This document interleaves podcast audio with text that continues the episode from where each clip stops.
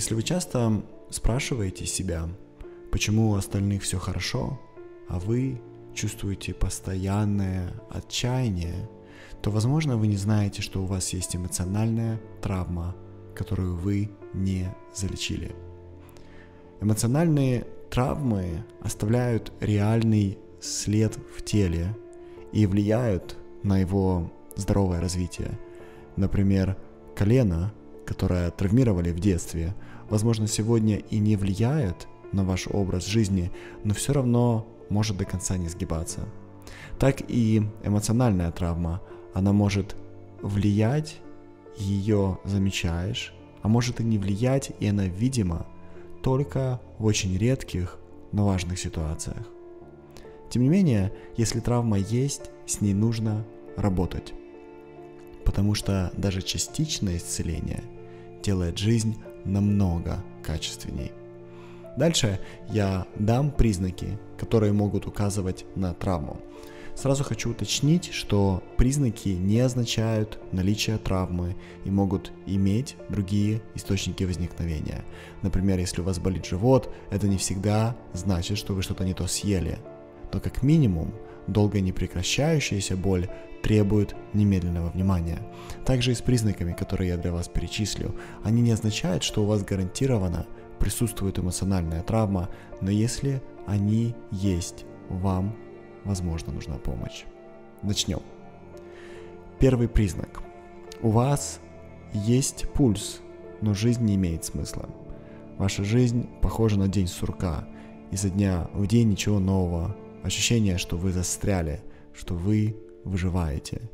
Вы не чувствуете ни к чему интереса, даже к тем вещам, которые раньше любили.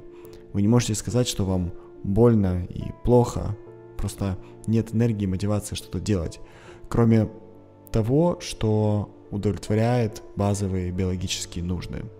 Вы чувствуете постоянную усталость и упадок сил, как будто от вас осталась одна оболочка. Второй признак. Вас на ровном месте могут превратить в эмоциональное месиво абсолютно нейтральные вещи, и такие моменты непредсказуемы. Иногда вы даже не понимаете, что именно вас повергло в гнев или в слезы. Это просто случается. Вас легко вести в злость, страх или горе, настроение скачет, вы либо ожидаете следующего эмоционального удара, либо уже испытываете этот удар. И каждый раз у вас буквально недели уходят на то, чтобы восстановиться. Третий признак Ваш мозг не может успокоиться. Вам тяжело заснуть, а когда вы заснули, могут сниться кошмары. Вы постоянно думаете о том, что приводит ваше тело в волнение или апатию. Даже когда вы понимаете, что вам нужно это как-то прекратить, вы ничего не можете с этим поделать. Даже когда вы говорите о том, что вас волнует, лучше не становится. Вам тяжело концентрироваться и тяжело работать, вас подводит память, и окружающие видят, что с вами что-то происходит. Четвертый признак. Вам кажется, что вы поломаны, что с вами что-то не так.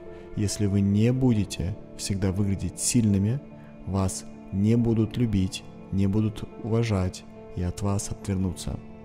Иногда эти травмы тянутся с детства, Ваши родители не обязательно были осознанными людьми, они могли одновременно предъявлять вам как неоправданные ожидания, так и мотивировать вас глубоко негативно, показывая, что у вас чего-то нет.